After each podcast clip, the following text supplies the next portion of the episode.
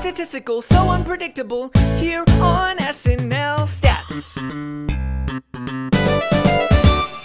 Welcome, everyone, to a very special bonus coverage episode of SNL Stats. I'll be your host today. My name is Andrew Haynes, and we will be discussing the newest show produced by Lorne Michaels. It's out on HBO Max as of Thursday, yesterday, starring everyone's favorite presence in the stage left chair on the Weekend Update desk. His name is in the title. We will be talking that damn Michael Che. So, very excited for this we will be spoiling almost everything about the show. So if you haven't seen it so far, uh, feel free to go back and watch before you check this out. But if you've seen it or you're okay with spoilers, you're going to love this episode. Um, I think it'll be really fun. So, just to let you know what we're going to do, we're kind of going to kind of talk about the overarching themes, uh, what we liked and what didn't quite work so much, and then dig into the details a little bit more. So, we'll hit the highs, the lows, and everything in between. But just to catch everyone up, if you haven't seen our last couple of episodes, SNL Stats has been producing some really quality content lately. Just two weeks ago, we had an amazing super fan takeover discussing the greatest SNL impressions of all time, the Mount Impreshmore, if you will. And just this week, we produced a milestone interview with the longtime and current SNL director, Don Roy King, who is an absolute legend at 30 Rockefeller Center. So check those out if you haven't. And to go ahead and get started, let me introduce the guests in our panel tonight. So he hosts all of our super fan takeovers. Uh, Sammy Kay, how you doing? Hello, Haynes. It's really exciting uh, to be here to talk about this show. I remember when they initially announced it, um, I was just super excited because it's always fun to see someone from the current cast of SNL, kind of what they do in their side projects. Um, you know, when they're not at Studio 8H at 11:30 on Saturday. So uh, it's great to be here. Excited to talk about it, and I'm excited to see you in the hosting chair for a change. Puts a lot, of, a, a lot of pressure uh, off my shoulders. So, all right, ha- happy for you to steer the ship. All right. Well, the pressure's all on me. Yeah. When when we heard about this coming out, we just knew it was something we had to cover. We talked with John, the founder of SNL Stats, and he was happy to move forward with this. So I think it's going to be a really exciting episode. Joining us for the first time, uh, we have our friend TJ. He is a podcaster in his own right and an avid listener to the show. TJ, how you doing? Um, I'm honestly great. I've listened to every SNL Stats episode. I'm a huge SNL fan, um, and a big comedy fan in just in general. Um, so I I love Michael Che, and anytime that Che makes a joke, and you could tell it went a little too far with the crowd, and I just I'm always cheering him on like a like a father in the stands that literally no no go go go for the joke, Che, go for it. Um, and uh, even uh, in prep for this, I watched the show twice and did my own little mini Che retrospective. I rewatched his old special and watched some interviews um, to kind of like really get his voice as he was going to be talking about the black experience a lot in the show. Excellent. Sounds awesome. I also hit up the his most recent stand up uh, from a, a, few years ago. Uh, so that was really great. One of the things that we like to do uh, the first time we have on a new guest, just to build some kind of context for the audience, is uh, have them share their SNL story with us. So if you want to just tell us how you got into SNL uh, and kind of what your experience and history has been like with the show, we'd love to know. Um, yeah, okay. So John did ask me this, and I I literally took two hours to think about it and try to type it up. So uh, I started watching SNL back in high school, around when Parks and Rec had its second season, and Parks and Rec is my second favorite show. I was channel flipping late at night, and I saw Amy Poehler come on screen, and I was like, "What is she doing?" And she was she was monologuing, uh, and so I just didn't stop watching. And I was like, "Oh, this is really funny." I don't know what I'm watching, but it was a good time. Um, and I uh, I've definitely watched like all the episodes I've watched been everything pretty much from like 2009, 2010. Like I covered the full 2010s, and I've gone back and watched a good bit of episodes. But I definitely can't say I'm I'm an expert on SNL in terms of its um full 46 years. But I definitely have a love of it. Um, I uh, but I don't know how much credit I can honestly get because I am somebody who doesn't have cable, so I do watch it the next morning on Hulu. Now, let me make something very clear though. I do watch SNL like I'm not a big sports guy, but I watch SNL with like the passion of like a dad watching a Ravens game. Like I am like I am yelling at the screen, like, oh yeah, that's right. Sorry, how do you do that impression? Like I am passionate. I love the show, and it's it's I I'm such a big comedy fan that it's just wonderful to see you know, like I remember Kate's McKinnon's first episode, and to see like where she is now, it's just really wonderful to see uh, the the comedy glow up. Um, so I definitely, I'm a big fan. Uh, I don't know if, how much I, I could earn SNL Stats cred, but I, I definitely, you know, love and I'm happy to be here. Well, we're thrilled to have you. Uh, that sounds like a great experience. Uh, not knowing that Amy was on SNL and just you know learning that one night sounds like really that sounds like a lot of fun. If if Parks and Rec is your favorite show, Haynes, uh, if I could jump in real quick, I'll say he earns TJ earns SNL stats cred in my book by saying he's not a sports guy because I am not as well. Hey, and, and he's not a sports guy. He treats SNL like a sport. I'm, I'm so happy to have TJ on, on this episode today. Gentlemen, we are vibing right now. That's what's happening here today. vibing, vibing, absolutely. So, actually, you know, it's funny. I'm not sure why they think this, and I guess it's because of you two, but I heard um, Kenan, you know, do, they were doing a promo for the show one time, and it was, you know, coming on after like you know some huge uh, college football game or something that was a primetime Saturday night game, and Kenan said, you know, stay tuned and watch us after the football game on NBC. And then he made some sort of joke about there not being a lot of crossover between uh, sports fans and SNL fans. I'm a huge sports fan. I know John is as well. I didn't know that there was a stereotype that SNL fans don't like sports, but I'm happy to break the mold. I don't know. I'm just a nerd, honestly. So like, so if there's something I'm into, I'm gonna get really nerdy about it. I just never really click with sports that well. Um, I didn't know about that crossover. Like, I I will be honest. When I do see that an athlete other than Charles Barkley, because he's hilarious when he hosts. Um, like when I do see an athlete host, I'm kind of like I do roll my eyes a little bit.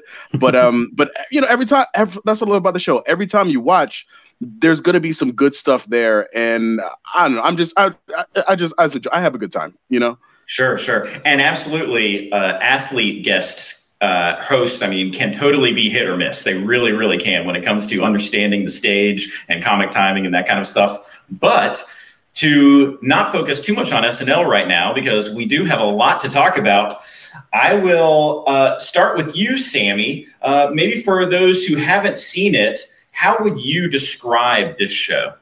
Ooh, big question. Well, yeah, I mean, you know, Michael Che, uh, you know, he created the sketch show, and when I first watched, when I started the first episode, you know, I wasn't exactly sure what to expect because you know Michael Che is obviously one of the head writers on SNL, but he is really known for his stand-up. Uh, so I wasn't sure exactly how uh, what the balance would be if there would be a lot of stand-up in the show, uh, you know, or was it going to be more sketch comedy focused? And it's kind of, as the way I'm describing it, it's a little bit of both, where each episode has a, a bit of an overarching theme. Uh, and it's all on stuff that's really prevalent, uh, you know, in our lives today. You know, there's an episode all about the police. There's a lot of stuff to do with COVID, so you can tell that this is something that was made really recently. But it's honestly something that uh, I, I haven't really seen from a sketch show, you know, in, in some time where all all the sketches really hone in on like kind of one theme idea. Like going into the show, I wasn't sure are we going to get like an I think you should leave situation where it's kind of like a mixed bag of just randomness.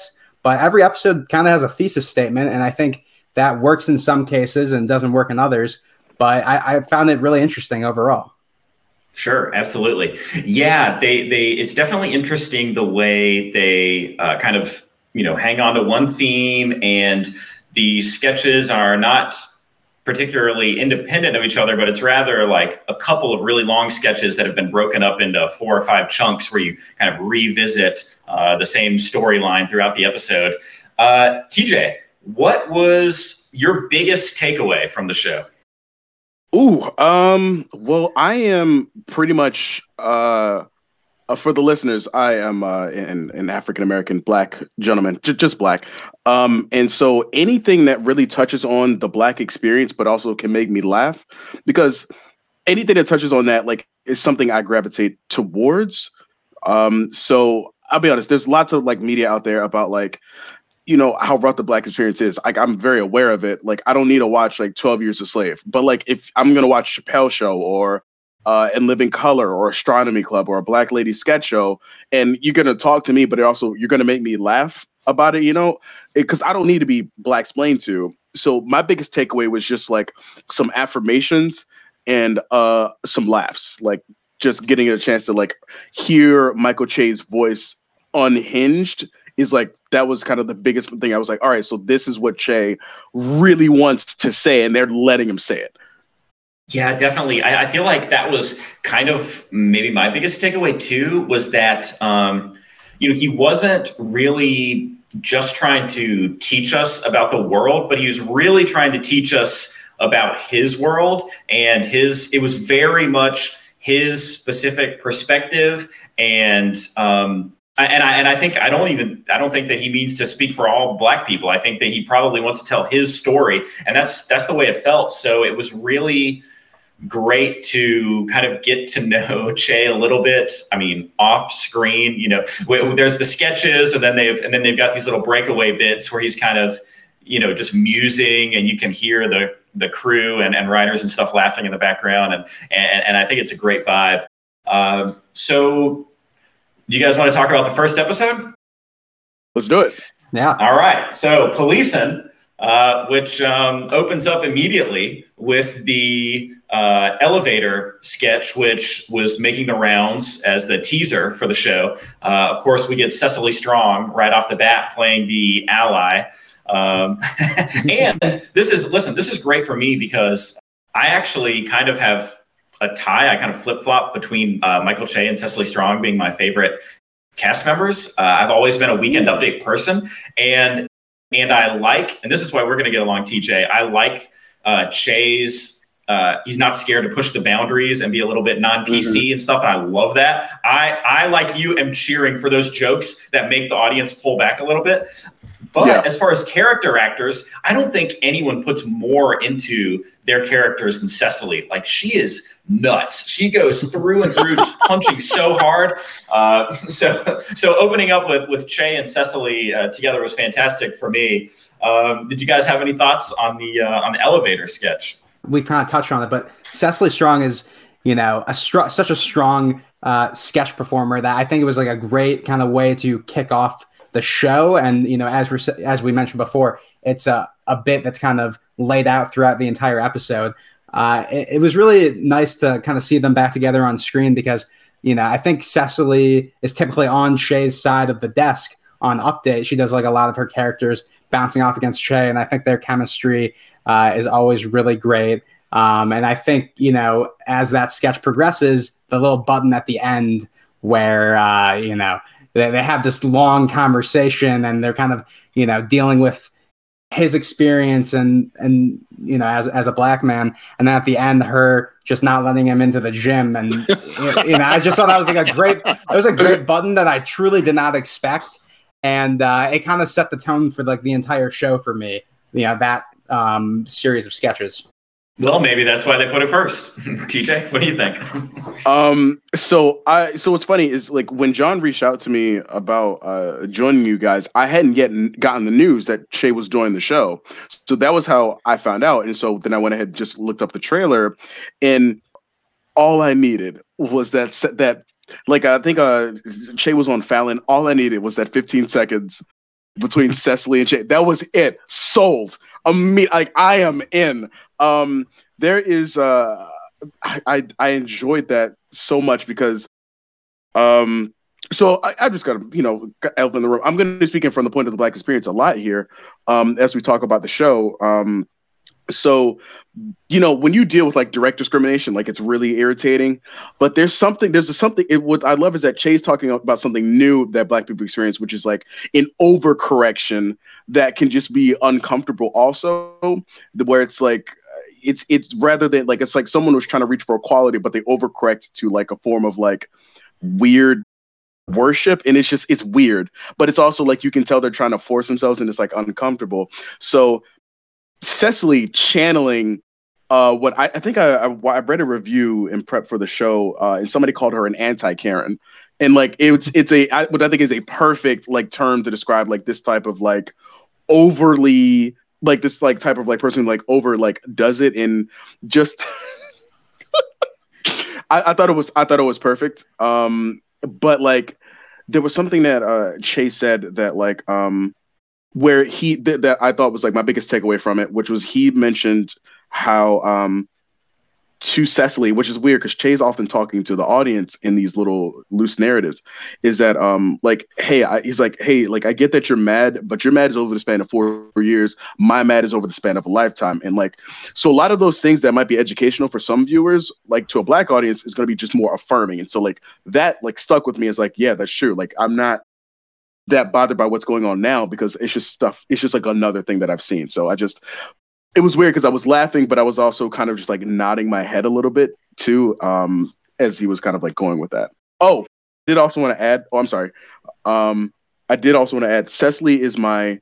Uh, she's actually my favorite uh, weekend update anchor. Um, that one year, my favorite. Uh, Hot take, I, I love take. her. I, I love take, her. I'm not, saying. I'm not saying she's Yeah. the best. I would never say she's the best. I'm saying she's my personal favorite. You do- you Gotcha. know, I'm not here to not here to uh, to rub anybody wrong. Now, now that I think about it, it would have been interesting to see her paired on the desk with uh, with Che. As Oh we're my- talking oh, about can their you- chemistry here. Yeah, that would have that, that would have been interesting. But I, Oh, yeah. I digress. Man, wow. That's that's crazy. I mean, what if you know they're they're talking about this mass exodus? Everyone's been talking about this mass exodus coming, and now we're hearing more and more people are not sure about it. Do you think if Colin left and Che didn't, would he do weekend update by himself, or would he ask Lorne to bring Cecily back? She's such she's so good as a character actor, though. I think that's I think that's why she's not on the desk. And that, and that was like their reasoning. I remember at the time, at least in the press, like when you know, because it was kind of a demotion, but you know, it was like you know, we we missed uh, you know all of her characters at the desk. That's why you know we're we're bringing in Michael Che sort of thing. So I don't know. Right. It would be interesting. I could have sworn I heard that it was Cecily was voluntary. It was voluntary for Cecily because she wanted to get back into the characters. I think I remember reading that as well. Yeah, Yep. I, I could be I, wrong, but I, I yield. I yield. Um, but she was she is fantastic as a character actor. It's kind of like you know the way sometimes you'll hear you know they'll ask if someone's running for president and they say I think I can do more good in the Senate to staying here in the Senate and, and working on changing law rather than you know being in the in the presidency. So I feel like that's kind of what Cecily's got going on as a character actor. Um, so actually, TJ, it's funny that you say that because that was the thing that stuck with me most as well. And I also really love, uh, just getting back to your, your point about the four years, just being uh, angry for the last four years. And I also really love uh, the joke that they used to tell it, where he says, "You're like the new guy in prison. I'm like the, I, I'm like the old inmate who's been raped over and over." and that's what I think is like really like uh po- po- or uh, the potent's not the word. What what I think is really powerful about a lot of the comedy in the show is that they are able to get real and really there's things throughout the show. Something that I a couple episodes down the line where they're talking about you know whether or not Che is going to get the vaccine. Is they're talking about you know uh, you know he, he's kind of saying how like black people don't necessarily want to get the vaccine. His thought process is like well. Um, you know they think it's more likely that they're going to die getting shot in the street versus you know white people don't have that um you know fear in the in the back of their mind like they, they that's not something that's present covid is what they think is actually something that can kill them and the the way that he's able to really make you like take a beat like think about like these kind of like issues hearing his point of view on it and then hit you with like a, a just a hilarious joke afterwards you know that that is like kind of the special sauce to the show i think it came so close. It came so close to after school special a couple times, and then when he addresses it in the third episode, and it's like, all right, so this is a very special episode. like, I just thought that was a, a kind of an interesting. I was like, all right, brother, like, like I already know this, but I was like, okay, not everybody that's watching this though, like, is someone who does know this stuff. Um, yeah. Yeah, I actually think um, that was the that was the most poignant uh, takeaway f- uh, for me from the entire series was that episode because I was kind of wondering at first why uh, Che seemed so kind of anti-mask, you know, th- before he explains it in the episode, and um, and I kept wondering, you know, why why is he being so anti-mask? He's being anti-mask on the train. He's being anti. Won't you know? He can't get in the lift because he's he's not wearing a mask. And I was kind of wondering, like, you know, is is this going to be an episode where Che, you know, reveals to us he's an anti-masker or something, and, uh, and, and some sort of COVID conspiracy theorist or something? I didn't know where it was going, and then we, you know, he explains, and suddenly I realized well why he was illustrating it that way.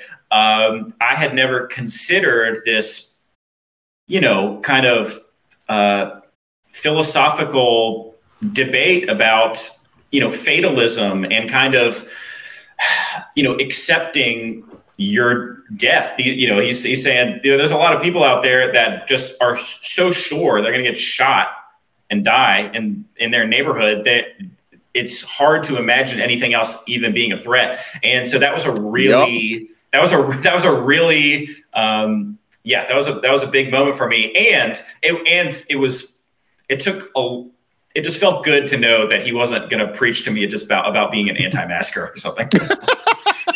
it felt almost like um like eh, like watching some of Bill Burr's later stand up, like more recent stand up, where it's like you really think he's gonna like double down on something and just like be a complete contrarian, and then he like hits you with like a oh, so that's what he's trying to say. I like it, it, that's he kind of gave me that same feeling that like watching some of Bill Burr's like recent stuff uh kind of does to me. Absolutely, and I and I love that thing that Bill Burr does. The way the way he, yeah, it's it's it's really great. And he was and he was a. In fact, I will say, he his his monologue was probably the most fun for me because it felt like the most controversial when he was doing it. And I am a hard it was so good. Yeah, it was so it was, good. It was, it was so good. It was, it was so, so good. good and I and I am uh, my my favorite comedian of all time is Dave Chappelle. I'm obsessed with every word he's Dude, ever same. spoken.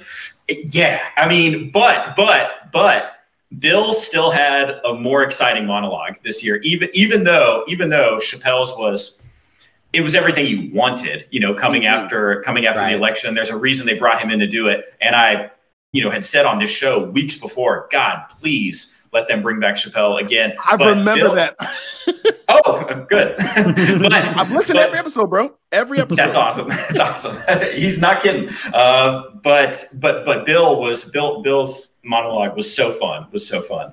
Um, yeah. So so certainly race is something that kind of is addressed in every episode, but I feel like it is most direct in the first episode is, is kind of it feels like that's supposed to be the race race episode about policing and stuff. And obviously we talk about race throughout it but uh, throughout the show but i feel like if you had to pick one theme for that first episode like if we talked about the vaccine episode um, you know i might say it was health um, because they talk about some health in some other ways too not just with the vaccine and stuff. I feel like this episode really was like race was the biggest theme probably.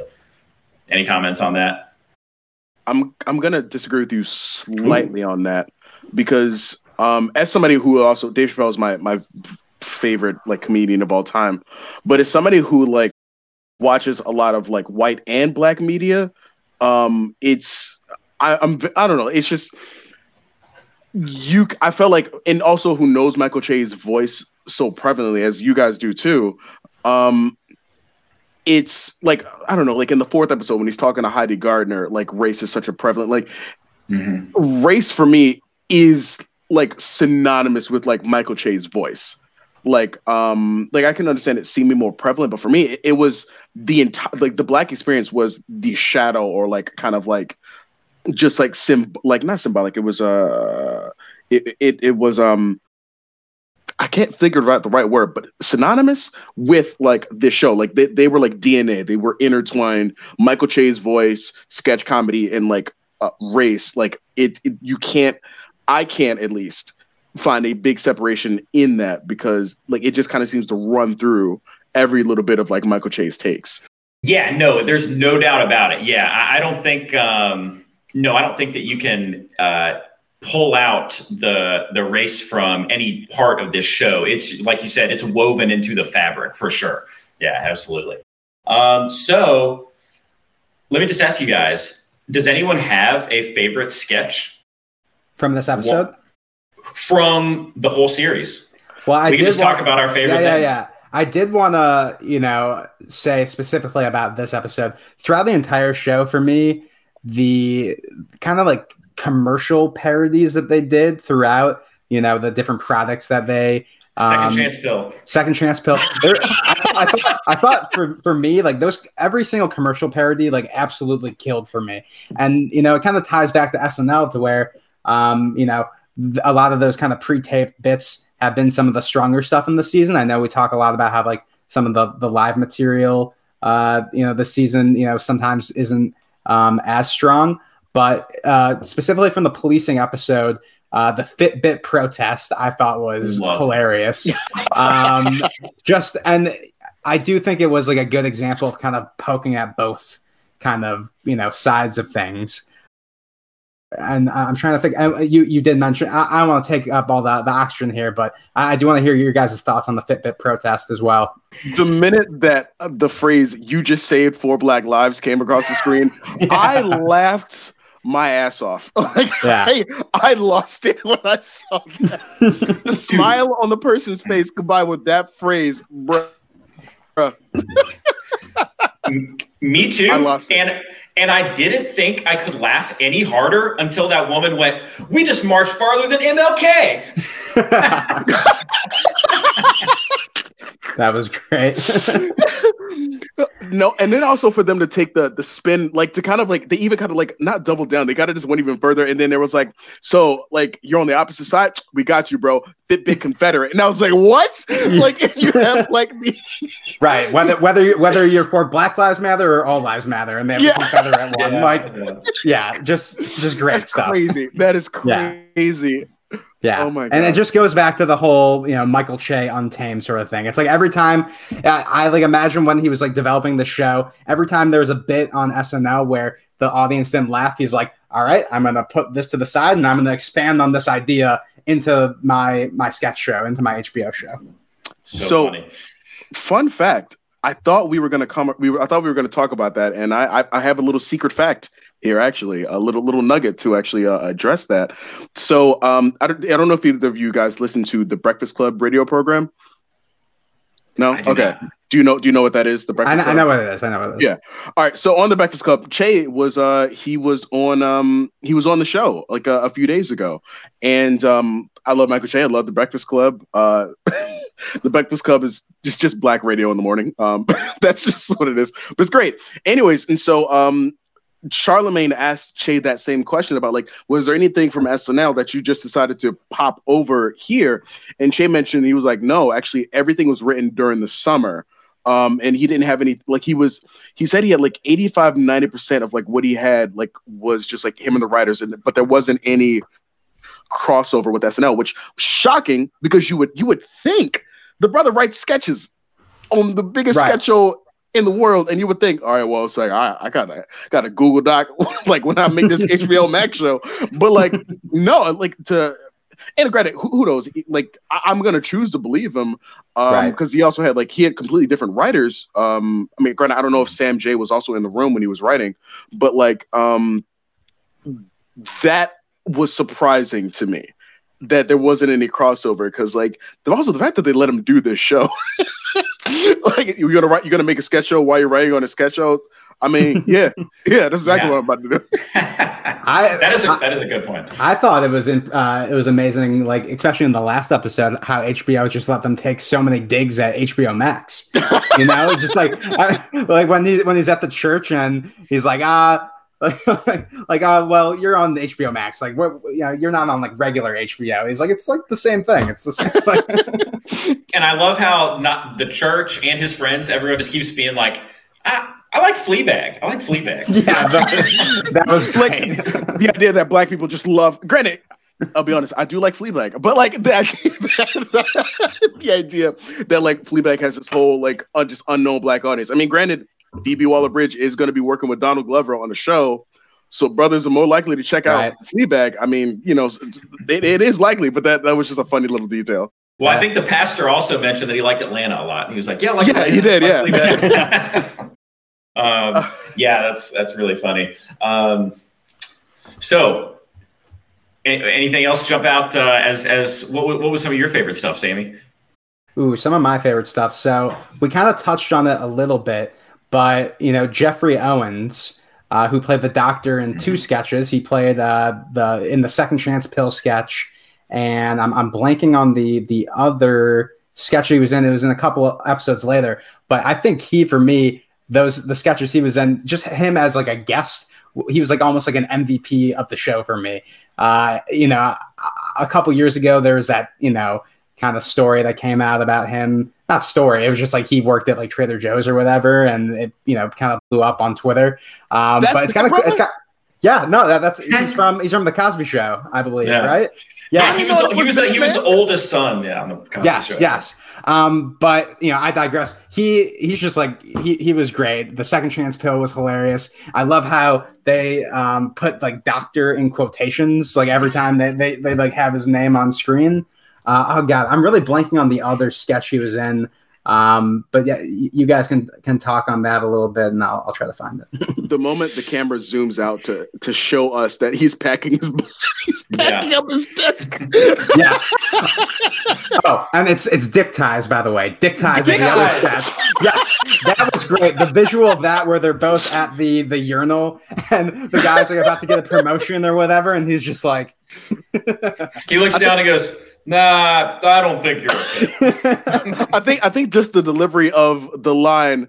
How much you think it'll cost? Five, maybe ten dollars. like just the delivery of that line for some reason sent me.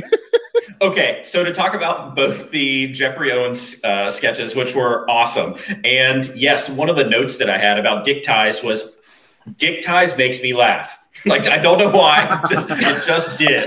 Right, it was so funny. So a funny. Great, a Maybe, great visual gag. Really funny at the end, uh, in particular when when the guys, you know, they're beside the urinal and he says, "Johnson, I want to talk to those uh, talk to you about those reports." And he looks down and goes, "Actually." They're looking pretty good. so yeah, that's the promotion. And the guy goes, "All right." Was the guy's name actually Johnson?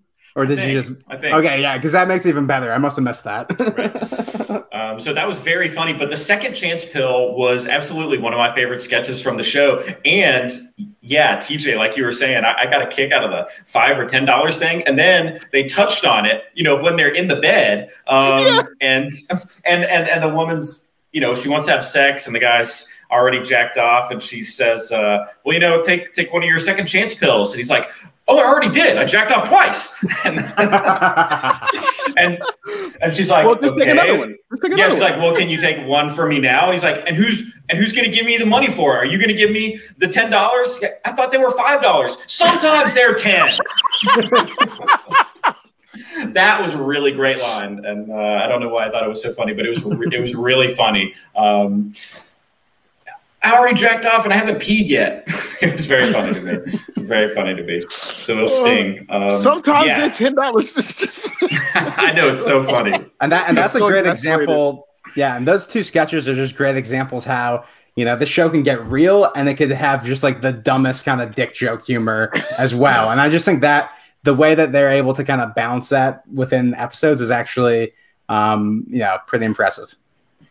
Well, speaking of doctors, I really enjoyed Dr. Doogie Huxtable as as as portrayed uh, by the incomparable Method Man, um, and I, I, really loved the. Uh, you know the prostate exam sketch that starts out with him you know the guy's nervous and he's telling him well you got to be mature you know we, we you know this is something that you've got to get over these you know fears and stuff it's, it's time to grow up and this is something we have to take seriously at our age he says so you know you'll you'll take your pants off and bend over. And so he nervously starts to take his pants off, and Meth is like, "Whoa, whoa, whoa!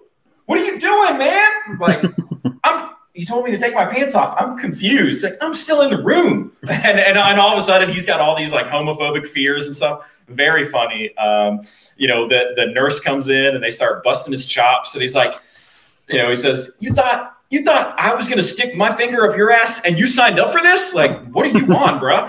and, and that's very funny. Uh, you know, the nurse, the nurse comes in and, and, uh, and then for some reason in that episode, every sketch, someone is live streaming, like everyone's going live. yeah. it was very funny to me. I got Uh, for some reason, people up in my live right now. Like, yeah, exactly. Who is that? Oh, that's Patrice, Angie's friend. Um, and so uh, I really, I really enjoyed that. Uh, really enjoyed that sketch, and of course, um, you know, funny when we got to see him later too, uh, come out all covered in blood when when Jay didn't know if his buddy had died, and he said, "I don't know how to tell you this, but I don't know who you are." and then he gives him the bloody mask to put on. Very funny. So Method Man was re- he's a he's gotten to be a really good actor. Like he's really good. He was Yeah. cracking me up. He was cracking me up. Yeah, he was Um, funny.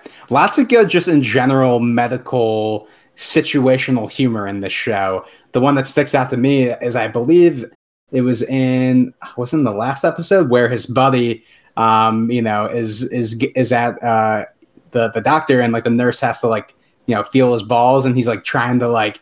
He's like trying to like get hard. He's like thinking like Rihanna, Beyonce. Like he like tries tries to go on Pornhub and like he doesn't have service.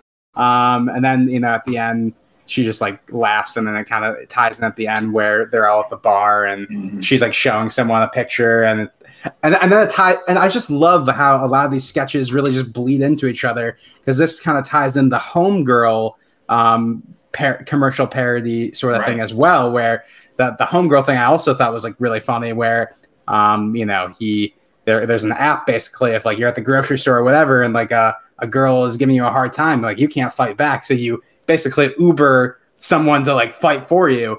And yeah so um, you know that ties into that sketch as well. So uh, it, it was interesting to see kind of stuff really it all like kind of exists in like the same universe uh, every sketch. It wasn't you know all isolated situations That's great, and I will say one thing about the you know the final Doctor sketch where uh, where she's got to inspect his testicles, you know, and, and he's he's naming uh, women to, to you know to, that he's trying to think of to, to try and get hard.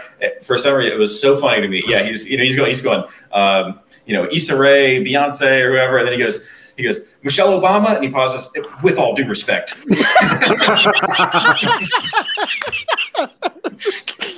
I didn't. I didn't catch that because I, to be honest, the, the funniest thing for me was um, because like as, as I've like just growing up, like you hear about like people talking about how beautiful Rihanna is, how beautiful Beyonce is, how beautiful Halle Berry is. I've heard how beautiful Halle Berry is in every conversation I've had since I grew up in Baltimore, whatever. But the one that cracked me up, and this is such a small odd detail, was when he said Issa Rae. Don't get me wrong, Issa Rae is gorgeous. Uh, shout out to Titty Meat Sketch back uh, when she hosted. Um, but like Issa Rae is gorgeous. She's beautiful. Like, but for some reason I was like, oh, is Issa Rae now added to like the lexicon of beautiful black women? Like it, that's what like my head went. Right, like I laughed, but I was like, is that like you just okay? So Issa Rae, she's up there now. Like she, she's with Halle Berry. For some reason, that small detail like made me laugh. I was like Issa Rae, like you don't you don't expect it uh to come out. And It sounds like this may have cemented her. In, it sounds like this may have cemented her in the top tier because those were Yeah, top yeah. tier. right Those she are top she tier. is top there. She's gorgeous. she's on the she's on the rushmore Yeah. Uh, so Sammy, you you you got ahead of me because my favorite sketch is the homegirl sketch. oh nice There there is something so wonderful about the idea of being able to put someone in their place by calling up your homegirl who can fight and having her sell it for you. And just like there's I th- oh also for, I don't know if you guys also caught this, but the homegirl app shows up in the first episode. Um, it's like it's in the elevator. There's like a little um. can- Oh. yeah, yeah, like you. So like uh, that and Coco Shango shows up a couple episodes before. Like a couple of things pop up before he even mentions them, which makes me wonder how they edited everything together or like how they constructed like right like the, the show format. yeah Um, but like you, you got me. The Homegirl app was that was my favorite, and then it was um, I was a big sucker for Body by Calvin. Um, so yes yes Bodies, bodies by Calvin, and not spelled the plural, spelled possessive. B O D Y apostrophe S. Bodies by Calvin. I, lo- I love how uh, one of the girls is like, uh, you know, I-, I showed up to Calvin and I said I wanted to lose some weight, and he's like, "Why you say that? You got you got the gushy. We're just gonna do some stretches." and she's like, I, "Okay, that's fine. I, I like this." I, I um I, I I really okay. So this is being recorded, and there's gonna be a video of this that lives on the internet for the rest of my life. So I want to make sure that I say this in the correct way. The reason I love the Body by Calvin sketch is not only was it absolutely hysterical, but was it it was also like just knowing how guys who love booty are. and as as a member of that community myself, the funniest thing to me about like him, the woman recounting the story. So um, I showed up uh, and I had a jacket around my waist, and Calvin told me to get rid of that. Um, and I said, like, I feel more comfortable. And then he asked me to leave. And and the idea that his whole focus is just like it's not about workout. The whole focus of this man is like, I just want you to be thick. I don't care where the fitness is, but the, that's that's the whole like I know that he didn't say that, but like that's right. that mentality. Like when the girl is it's like lasagna, got, oxtail, yeah, yeah exactly. It's like all he had me do were squats, and I'm like, all he cares about is that booty. And I'll be completely honest, I'm 100 percent uh, behind this workout plan. Not for myself, but I, I, I would, I would donate happily. Let me stop. Uh, um, no, I know that because. Uh, it was funny. It, there was also like a small detail about um. Okay, so I, I don't want to get too in the weeds here, but like um, so uh, I have dated girls in the past that like they had like a nice butt and I was like, "Oh, hey, do you have like a nice butt or whatever?" And she's like, "Wait, what? Like, I've never gotten compliments on that before." And I'm like, "Well, you clearly haven't been told appropriately. Um, you haven't like been told, you haven't been given good information and or whatever." And so they've never had like, you know, like I don't want to say it. I don't want to say this. They they've never like had it appreciation of like their body or whatever. And it's it's so funny because like certain type of guys will appreciate bodies just differently.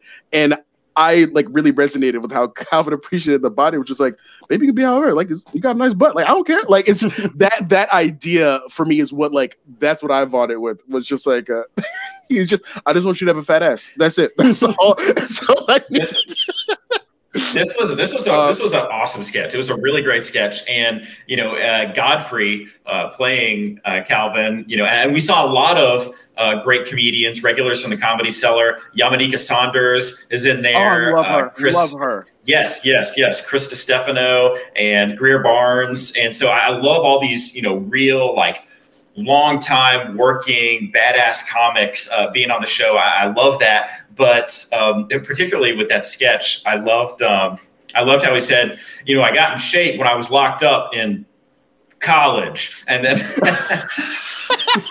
and then and then later when it introduces his his buddy or his cousin that keeps saying that's a fact, he's like at the bottom it says uh, it says college cellmate underneath his name.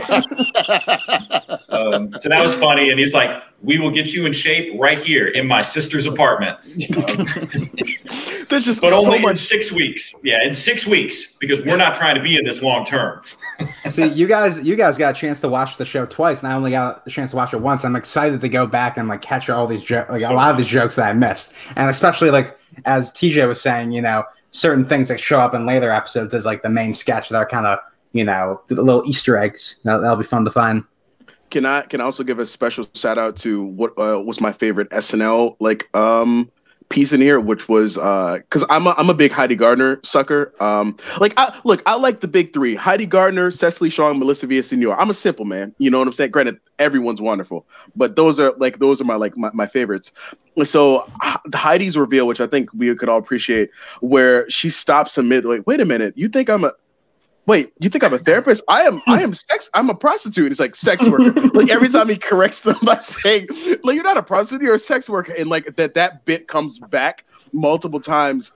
Like just, you know, Heidi had to have fun, like with two things in that, in that sketch. One, her getting to say fuck, like on, you know, on like, uh, like, like being taped, getting to say the word fuck, cause she doesn't get to a lot. And then also her, getting to do this accent while playing this like double this prostitute pretending to be a therapist just sounds like the perfect Heidi Gardner like fun thing. Like the like she is I don't want to call her the next Cecily Strong, but her and Cecily share a lot in terms of like character devotion.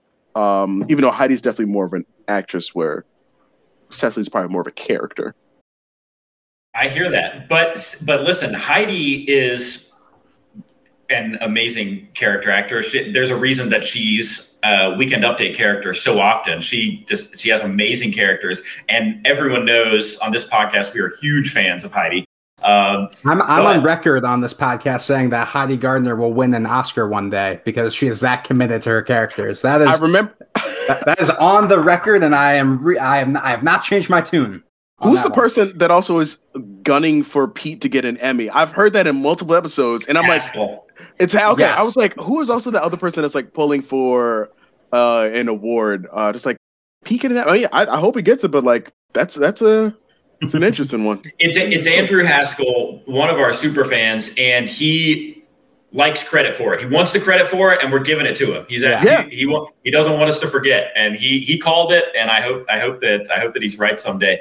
The uh, but this you know this uh, sketch reminds me of something that was I, I took away from you know multiple episodes of the show which was that there are a lot of late reveals with characters, a lot of late character reveals. Um, you know, like it, it was, you know, it's a while before we realized that Heidi is a sex worker. And honestly, when we were talking before this show, uh, before this podcast, I actually hoped that we would discuss this and someone would say prostitute or hooker so that I could interject sex worker. um, but uh, but this but thi- but there's a lot of late reveals. Even you know, so it's a little while before we realize that she is a uh, sex worker, which is very funny. And it's all the way at the very end of the damn episode before we realize Florence is a sex worker too. so funny. I, I love Um, also. I, I'm also really enjoying uh, Haynes. I'm really enjoying seeing you correct yourself, like as you're speaking it right now. About to say prost, but but then you correct yourself and say like I love just seeing in your brain like that's what's happening in that moment. It's funny. It's funny, um, and it's definitely what's happening. So, uh, but yeah, so so there, I I feel like there were there were a, a lot of um, a lot of late reveals, like like the rich guy.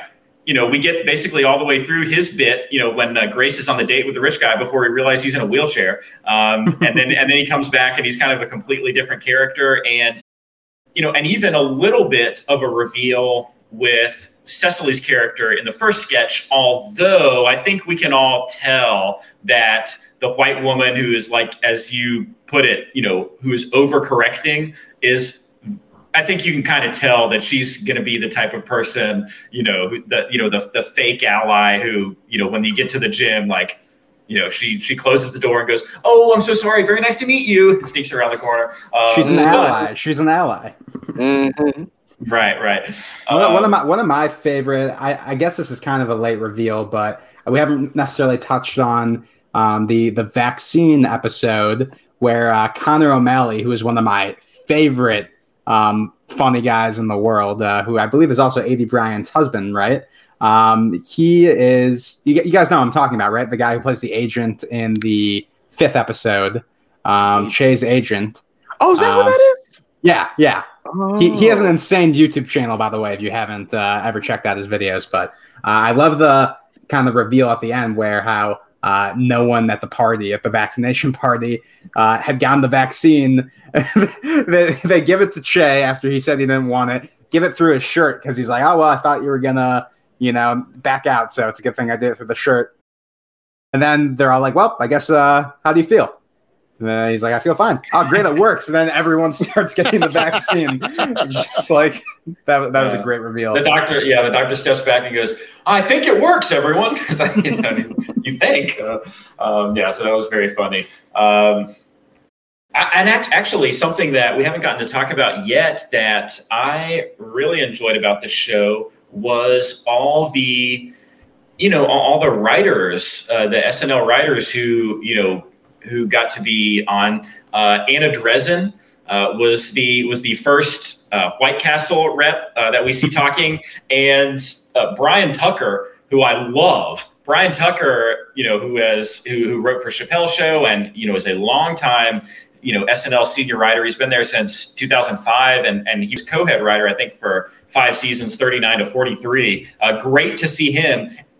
And when he delivered that murder burgers line the first time, I was crying. I hope that he wrote that line. I hope that he wrote that line because I thought Wait, murder who- burgers was Who very did funny. play? In the White Castle sketch, uh, Yeah. He was he was the guy. He was yeah. He was he was the gentleman who was uh, you know he tried to tell a little bit of a joke and then he goes, "Oh, you guys can't even let me have one laugh." And then uh, and then he, and then and then he talked about the murder burgers. That was Bryan Tucker. Was he the uh, the slightly older gentleman? Sure. Yeah, slightly older, I would say. Yes. You know, he's probably in his 50s or something. Speaking of SNL writers, my favorite SNL writer um, was in the I think it was in the vaccine episode. Sam Jay. Um, I'm a big, big Sam Jay fan. I love her specials. I um, she hasn't. She even hasn't. What's funny is the whole like HBO versus HBO Max debate that's going on. When Michael has his HBO Max thing, and Sam Jay, literally, I think a day or two before Che's show came out, it was announced Sam Jay's getting an HBO, like not an HBO Max, but an HBO show. So for that like debate to be happening, and then for her to be in his show, I just thought that was such like a funny little, um, little like just little like meta thing going on. But Sam Jay, who I just I could watch her voice in literally anything. She's just like a more funny Lena Waithe. Like to me, like I think she's hysterical. So like um having her play a barber, I know she didn't really get a chance to like flex her comedic chops like here, but I'm a gigantic fan of her stand up. Um so I was just like, I'm I'm always just happy to see Sam Jay show up. Literally. Absolutely. Absolutely. Yeah. Sam Sam Jay's awesome and another you know stalwart of the comedy cellar, another real real comedian, you know, do, doing doing stand up work out there that you can see pretty regularly.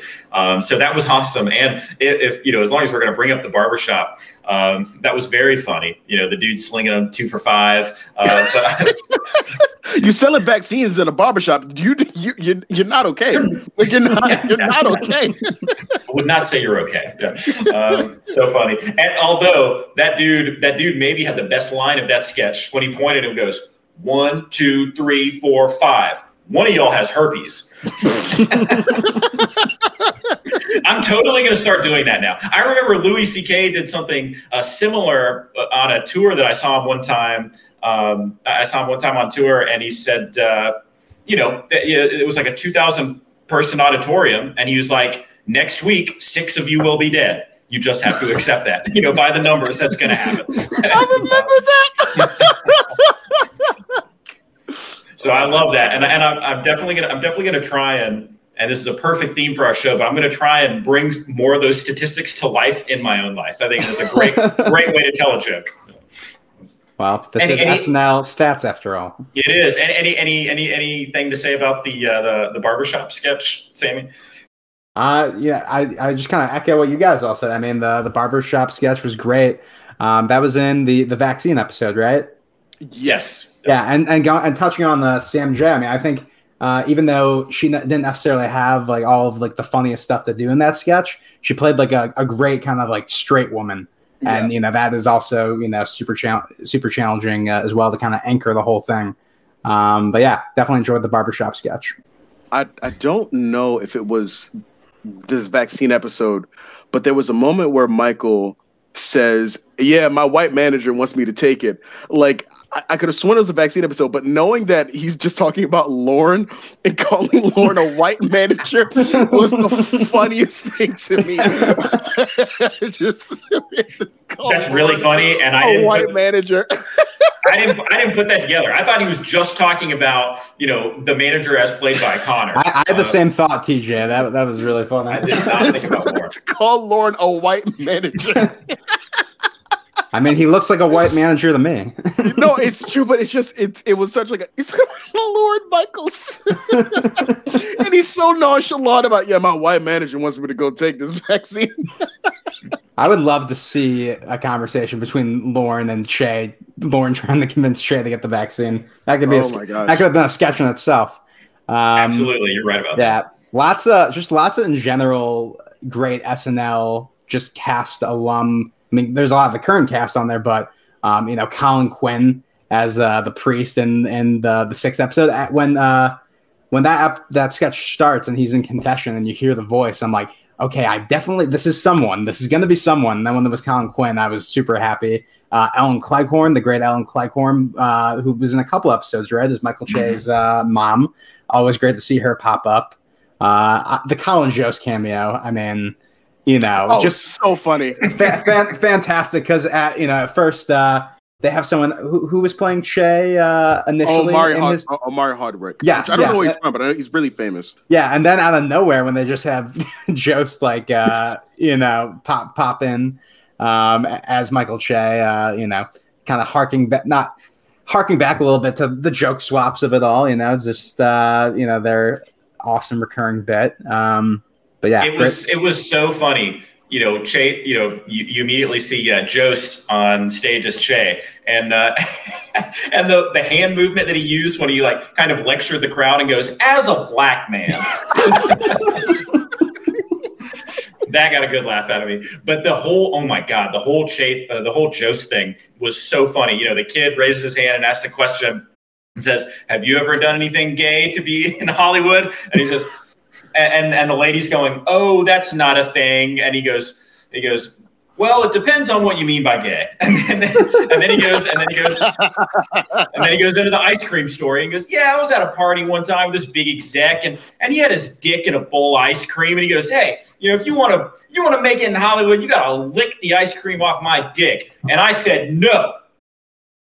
But I will eat the ice cream if you take your dick out of it. And I did, and here I am.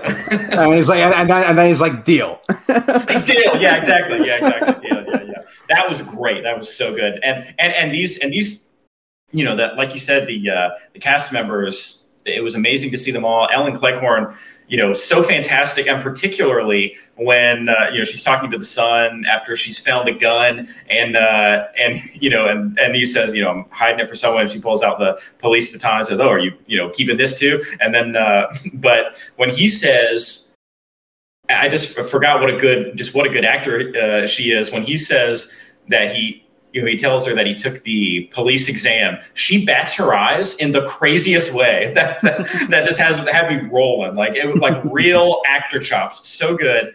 And um, you know, TJ, since you've already told us your favorite uh, weekend update host, I will tell you, famously known by in huge groups a lot of people say he's the worst weekend update host of all time. I don't know why. My favorite weekend update host has always been Colin Quinn. I absolutely love Colin Quinn. I loved his, um, you know, just his. He's so gritty and New York, and he was himself the whole time. You know, he's not acting at all. I absolutely loved Colin Quinn when he was on the desk, and so you know, having him back for this was very funny. Well, what's bothering you, my son? Everything, son. Uh, so that yeah, love, loved having him back. What what any got any thoughts on uh, further thoughts on Colin Quinn or, or the or the priest uh, sketch? Um, so Colin Quinn is one of those comics that like um, for as big of a comedy nerd as I am, I know his name more than I know his material. So like I've always seen him I've seen him show up in like different guest spots. Like I was watching HBO's Girls, um, the whole show like last fall, and so I know he was in a couple episodes, but he's not really Colin Quinn there. He's just like Lena Dunham gave him a job. Um, and I was watching the Patrice O'Neal, the Patrice O'Neal documentary, and he's like a lot in that. And they talk about his old show, Colin Quinn's Tough Crowd, and I was like, "Oh, this is like a really interesting show. I'd love to watch a bunch of it. Seems pretty chaotic." Um, I tried to find it, but I couldn't really like find it anywhere. Uh, maybe I just didn't dig hard enough. So Colin Quinn is somebody that like I know is respected, but I don't really know his comedic voice too well. Interesting. Well, I think you can find at least um, clips of Tough Crowd with Colin Quinn. I know that I've seen them on YouTube fairly recently, like within the past you know month or two. I've, I've watched mm-hmm. a couple of them, um, and they do have you know some just some comedians who've been around uh, you know around a long time. Um, Norton and you know some of his other you know uh, Lower East Side friends, I guess. And so, uh, so, so yeah, uh, tough crowd is, is a good one to is a good one to check out. They they it's a tough crowd because they tap they tackle tough issues. So you got comedians like you know talking about awkward issues, and and it can be a pretty fun watch. You know, it can also make you kind of clench for a second when you're like oh god what's you know what is this is this person about to give me a really shockingly controversial opinion you know um but yeah tough, i love those tough, moments well, there's plenty of there's plenty of them on Tough Crowd. If you if you find a way to find Tough Crowd, there there are plenty of them there. Um, I think one of the most the most surprising line I would say, the one that completely took me by surprise, and I have no idea, um, you know, how, how or why this line got written. You know, because we can all tell how old Colin Quinn is just from looking at him. But when he said, you know, he, he's he's incredulous that Che is, you know, is playing Madison Square Garden really? Just you by yourself? Are you sure? Just you? Really? Just you? Like, yeah, is, is that so crazy? Well, I just remember being a kid and seeing Dane Cook sell the place out. Which well, I, I, I also love that line because again, as like an SNL fan, he was on SNL. He, he left SNL like years before like Dan Cook blew up uh, in like the mid 2000s. So that was uh, that was a great line. And Dane Cook is just the funniest comedian to bring up to me. I don't know why that was funny, um, but God, he but, used to be huge. He, he was huge. I remember when he was. I remember because I, I, know I didn't watch all the way through, but I remember seeing that Madison Square Garden special air. Like I remember like seeing it come on cable, and I was like, "Oh, I'll watch something else." Um, but like I just remember like how big he was. I yeah, I've seen huge. I've seen Dan Cook live like three times in the past like two years. Um, wow. Yeah, with, uh, at the Comedy Store in in Los Angeles, like a, a you know a couple times, and you know he I, I, think he still got it to be honest. I don't really? know if that's wow. yeah, he he he had some good stuff. He uh, some of his personal life and relationship stuff. Uh, he, he's been able to kind of mine some some funny material from that. I, I always this is this is something that would honestly this people could create a whole podcast about this, but I always thought it was very interesting how in the pre Netflix era. Once, like you know, there was that kind of comedian track. A comedian would do a show like uh, Premium Blend or Live at Gotham. They had a few five minutes. Then they did Comedy Central Presents, and then they would do they would get like an hour special and they might get a few more, and then maybe they might get like a show. And if the show didn't do well, like their their their career would plummet. You just wouldn't see them anymore. Like it happened to like it almost happened to Anthony Jeselnik or like Demetri Martin's probably a good example, but they have Netflix specials. Like, but Dane Cook is like I feel like a good example of like one of those comics. Like he had that you know trajectory, and Comedy Central was that only avenue. And why are we talking about Dane Cook? I'm just catching myself. But he had that trajectory, and then for some reason he fell off. Like I have no idea why. And now you just don't. You hear him as like a butt of the joke. Again, John, you can take all of this Dane Cook material. Off. No, no, uh, we, we got to spin this off into a Dane Cook pod. We can, we can talk about podcast. we can talk about uh, uh, the, the episode of SNL he broke down uh, or that he hosted a couple years back. Um, we got we, this is the really this is what people need. This is the niches of niches of like podcast materials, like Dane Cook's career. Yeah, yeah, you're you're right. It's we're it's getting cut. Yeah, yeah. uh, speaking speaking of uh, cut, uh, the family chop is a sketch that we have not uh, mm. talked about, mm-hmm. and the, he he did a couple of these like kind of game show reality sketch parodies throughout the show. There's the Family Feud one, which you know as a you know you can't think of Steve Harvey and Family Feud without you know SNL's Kenan Thompson doing Family Feud. So it was interesting to see um, I'm not familiar with who portrayed Steve Harvey um, in, in that sketch, but um, I think that might have been Godfrey as well. Yeah, that was not Godfrey. God- I don't think it was because Godfrey's much darker than that Steve Harvey was. I don't remember. We'll have uh, to look it up. Yeah, I don't know. Look it up. But uh, but I digress. Uh, but the the family chop sketch I thought was great. How he you know saying to be successful in Hollywood, he has to you know, do a blood sacrifice for one of his family members, and it's between like his aunt and it must have been like an uncle or something. And then he finds out like halfway through the sketch that uh, it's not his actual aunt; it's just like a really good friend of uh, his mom's from growing up. And then he's like, "Oh, well, he made the the decision a lot easier for me." and she's like, "In in what way?" and it just kind of pans in with the dramatic music, and then. I- I don't know if that's a I don't know like if that's like an all cultures things, but I definitely have you guys might be able to tell me. I have way more aunts that aren't related to me than aunts that are related to me. Like all of my aunts, n- except like one, none of them are related to my mom, but they're family. Like it's, I, I thought it was a funny thing. I was like, I don't think that's just a black thing but like it, it made me every now and then I'll see something that like like I've grown up and I've just known my whole life, and then I'll see it on the screen, and I'm like, hold up, is this a black thing or is this just like a people thing? I mean, uh, I definitely, every, yeah. Gr- yeah. definitely. Growing up, I had uh, like a lot of like my good family friends, like my parents' friends. I, I would refer to like uncle this, aunt mm-hmm. that. But now, if I were to see them, I feel like I, that's like been retired as a phrase. Like I just call them by their name. You know, I, I don't know. Weird. Oh no, they, they still got they still got the aunt title. Like, like you got you got you got they yeah. still got the aunt respect. You know. Yeah. So I've literally never had any female person that I'm not related to referred to as an aunt. Uh, you know, the, I've never had anyone that's not an aunt referred to as an aunt. But the uncle thing, I don't know why uncle is so common in my life and aunt never was. But whenever like you know, a family friend would come over, they would always it, kind of jokingly, but they would refer to him as as you know Uncle John or whatever. I I go see my friends' kids, uh, you know, and and I'm just friends with them. We're just have been buddies all our life, and you know he'll say, "Oh, there's Uncle Andrew." You guys, you know, say hey to Uncle Andrew. I don't know why that's a thing, but it definitely definitely Uncle has been a thing in my life. I've not experienced the aunt thing, only the uncle thing. So very very interesting that just one one side of that. Speaking of kids this might be this might mean I'm just too dark of an individual.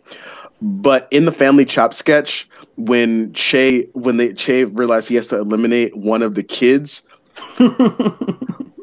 my brain went to the moment where Anakin in uh what is it? Is, is I think it's Revenge, in, of, the Revenge of the Sith when Anakin is going to take out the younglings. Like my brain, That's amazing. I my brain that. went there immediately.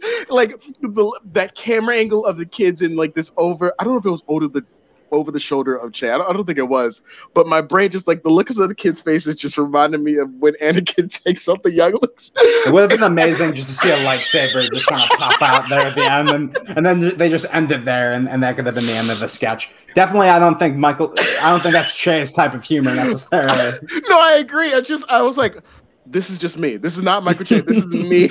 my brain went there immediately. I will. I will just say, and we probably shouldn't spend too much time on Star Wars, but I will just say, even though I own all the films, I do not watch episodes one, two, and three, and I didn't even recall that. Yeah, you got to give love to Revenge of the Sith, though. It's the best one. It's the best one Yeah. of, of this. Yeah. Yeah. Um, so, actually, oh my god, I, you know, I told you guys that. Um, you know, I, or maybe I didn't, but but for but the wheelchair, the wheelchair guy, you know, the date when she's with the rich guy was for some reason it, it, that was one of my least favorite parts. I just wasn't. It didn't feel like there was a lot of jokes there, and I get it. He's you know he's rich and aggressive and stuff, but he did have one of the best lines of the whole series uh, that really got a hard hard laugh out of me, and that's when he told her that he wanted to uh, suck her vagina like a cigarette down to the butt.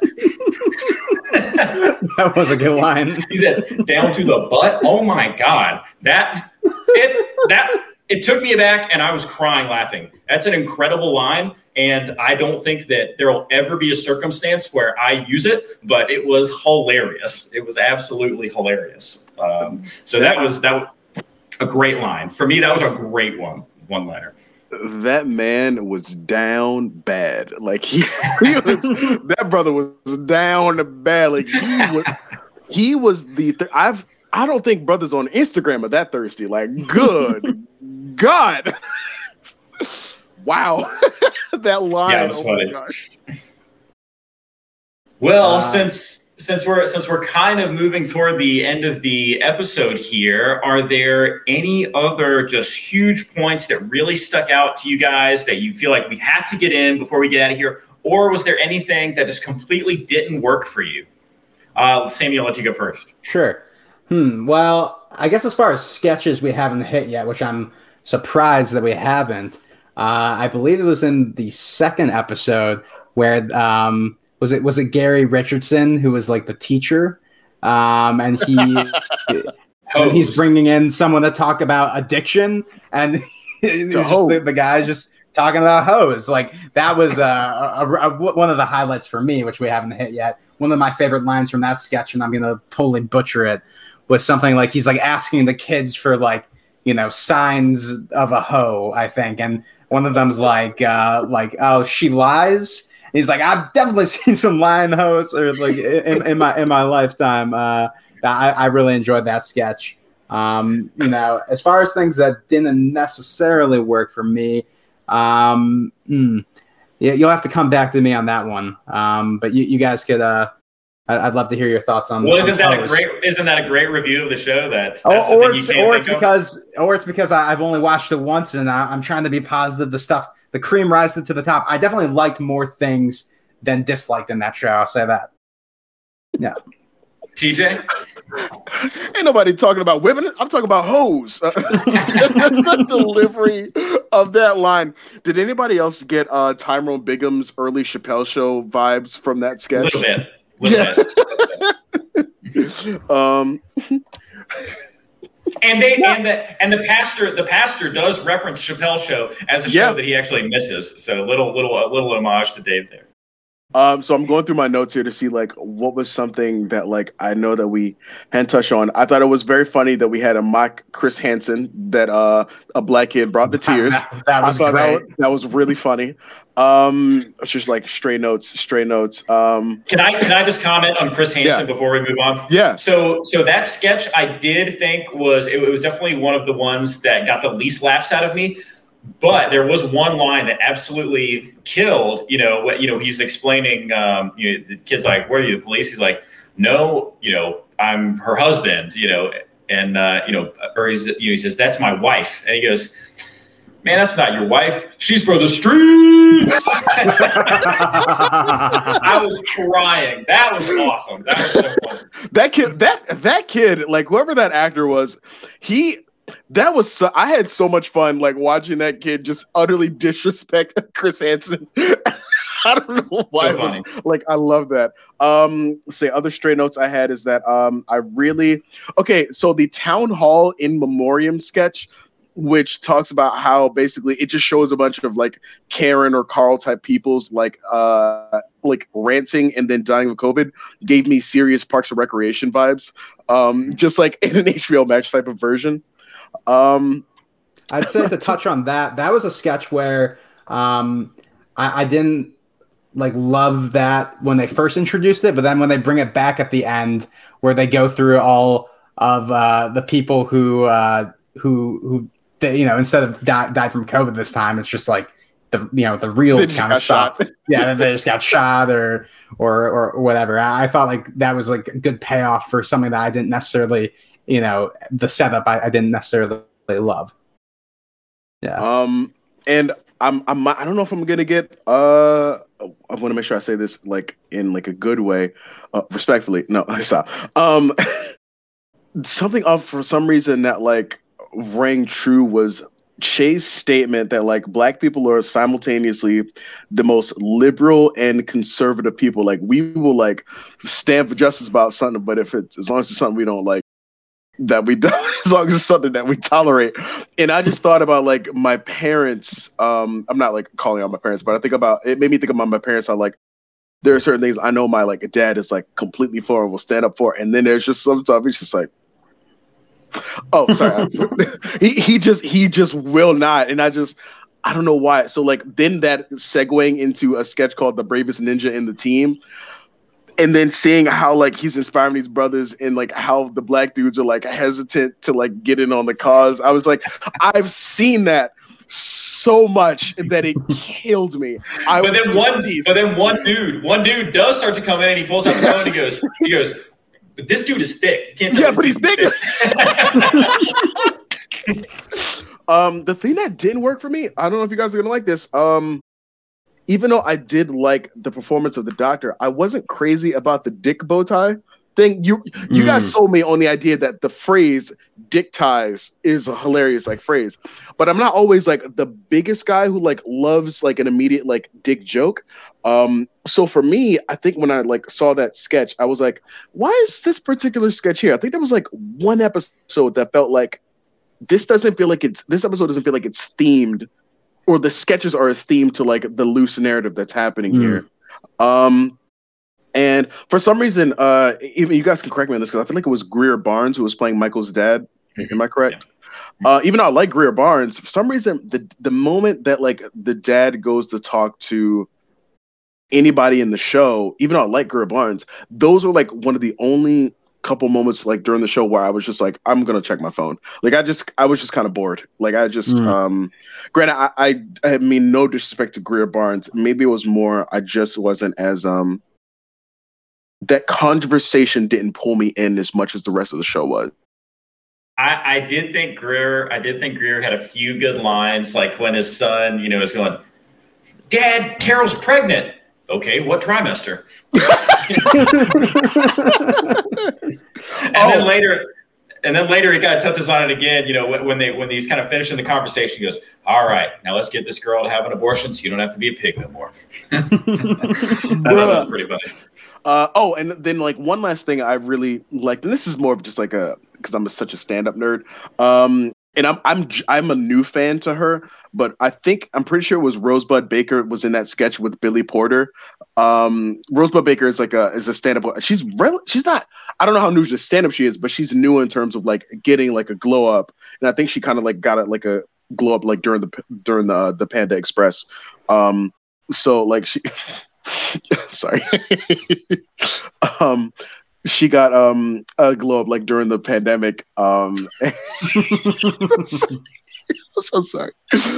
Uh, during the Panini uh, by Lil Nas X, um, she got like a glow up during that time. um, and so I'm just a, I'm a fan of her. And granted, like she again, she, there, there wasn't really anything for her to do but to react and be the straight uh, woman like in that sketch. But if you ever check out her stand up, for some reason her stand up vibes with me. I don't I don't. I just I think she's really really funny. I just I really enjoy her. Awesome. Nice, nice plug for her. I will say, I can't, I kind of can't believe that we didn't talk about this sketch because I actually have Atomic Twan as my favorite character of the whole series. I thought he oh. was amazing. I thought he was amazing. And, you know, I haven't seen a lot of Billy Porter. You know, I've never seen Kinky Boots, and and I'm not sure all the stuff that he's in. You know, maybe maybe I've seen him once or twice. He seemed kind of familiar, but he was amazing. You know, we, we saw him as the security guard before the superhero, and the very you know it, they showed him in the elevator sketch when when you know he's sitting there and uh, I didn't realize that was him. Yeah, and uh, and and so yeah, kind of foreshadows that a little bit. Uh, you know, of course. they're stuck in the elevator. The woman's like, you know, I think they're stuck. And he goes, if they're really stuck, then they'll be there. I, I Which is love great. It's great logic. I loved uh, when he showed up. This is a security guard, and um, you know, similar to you, I haven't seen a ton from Billy Porter, so um, he hasn't hosted SNL, has he? No, but he he almost has an EGOT. He just needs an Oscar. Okay, Like he's in this uh show called Pose, which is pretty. yeah, Uh. I think Pose won like an Emmy, and he's all, he's won a Grammy, an Emmy, and a Tony. Um, so I don't. I've never seen him. Make, this is the first thing I saw him in, but I've heard his name over the past couple of years. It's like a really big, big name. Yeah, I'm pretty sure he's gonna be in the Little Shop of Horrors movie that they're making as the uh, as Audrey II. Um, the the plant, if you guys are familiar with that show at all. Um, but I've uh, heard a song from Little Shop of Horrors, but that's yeah, yeah, it. yeah. But uh, yeah, no, Billy Porter. Uh, you know, as someone who you know, I wouldn't necessarily say I've seen a ton from him. He definitely stood out for me for for me, and uh, as someone who uh, let- let's see him host SNL and let's kind of see the, the Yeah. other sketch comedy chops that he has. He was killing it in those heels. I mean, I don't know much about heels, but the brother seemed like he knew what he was doing. And and I, I just the whole sketch was very funny to me. His delivery is incredible, and it was funny the way he found himself in that situation. Sounds like maybe the way you would find uh, people looking, uh, you know, tied to a bomb. Sammy Kay. He was just looking for some good lighting for his TikTok videos. I think that's what he said. so that was a great sketch, full of great lines. Um, I think uh, unless unless there's something else that you guys want to bring to the table, I think I think we're about to wrap things up. Um, so first of all, I just want to thank all the listeners. You know, they they are the ones that make this thing go round, and we have such an incredible community that's starting to build around this podcast.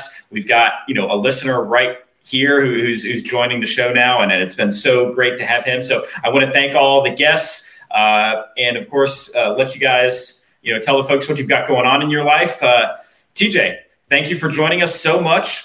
What have you got going on? Uh, well, first of all, thank you guys very much for having me. Um, and you're right, I'm a great guest. Um, and, and a hum- humble guest too. Yes, I, I think I'm the most humble guy that I know. Um, let me stop. I know I had a lot of fun here. Um, uh, so I did have like a, just a couple things that I want to plug, but I'll make it compact. So I have an upcoming podcast that I'm working on called Rabid Trail. Uh, that's R A B I D. Um, with some friends, we're planning on launching in June. Uh, and there's a podcast that I um used to work on for about a year called Team Trashcast, where we talked about life in our 20s. Uh, and it was kind of more of just like a, a, a diary for my friend, uh, my friends and I to talk about life in our 20s, as well as to make fake audio commercials. Um, and uh, you can follow me at King Compliment on Instagram and Twitter. I'm sorry, I actually don't use Twitter. You can follow me at King Compliment on Instagram and TikTok. Um, and you can also follow uh, you can follow me there for updates about things that I'm working on, as well as at Team Trashcast on Instagram and TikTok, uh, because I also uh, make like video like eh, content and like promotions for the podcast and like little skits and stuff there. So King Compliment and uh, Team Trashcast if on Instagram and TikTok if you'd like to reach out to me. Awesome, sounds great. Thanks, Sammy. What have you got going on? Uh, well, uh, again, just want to thank you for uh, steering the ship today. This was uh, you know a great show. Um, just to kind of wrap up my thoughts on uh, Che's show in general, uh, this conversation, you know, really cemented this as a show that I'm gonna, you know, uh, return to. And you know, there's a lot of things even through this conversation that I feel like um, you know I missed, or you know, jokes that I feel like uh, I can go back and really uh, appreciate even more. So I'm, I'm happy we got to sit down and have this conversation. You guys can follow me uh, at th- that Sammy Kay on Twitter Instagram and TikTok, uh, especially TikTok these days is where I'm putting a lot of my energy into. Um, and uh, obviously on the SNL Super Fan Takeovers, the SNL Stats Super Fan Takeovers as well. Awesome. Well, it's, it's been great having both you guys. It was an honor to sit in the host chair for this episode. Uh, you know, my name is Andrew Haynes. You can always find me on Twitter at SNL Has a Cast. Of course, we have three roundtables coming up to finish the SNL Stats season you know, beginning uh, with the Monday episode coming up after Elon Musk this weekend. And then, of course, we've seen the host for the uh, rest of the year with Keegan Michael Key and um, Anya Taylor Joy. So this is going to be uh, very exciting. Those will be three great roundtables. Of course, if you're listening and you haven't subscribed yet, remember to subscribe on any podcatcher where you can where you can find us. Uh, YouTube, Twitter, Instagram, SNL Stats. Look us up subscribe. Uh, it's a fantastic show. We'd love to have you be a part of the community. And I just thank uh, thank the listeners and, and, thank you guys so much for for being here today. It is a fantastic show. Can't wait to see more of it. Don't know when that'll be, but uh, certainly looking forward to it. And uh, it's been an honor uh, talking with you guys about it. And we'll see everyone next time. Let's get statistical, so unpredictable here on SNL Stats.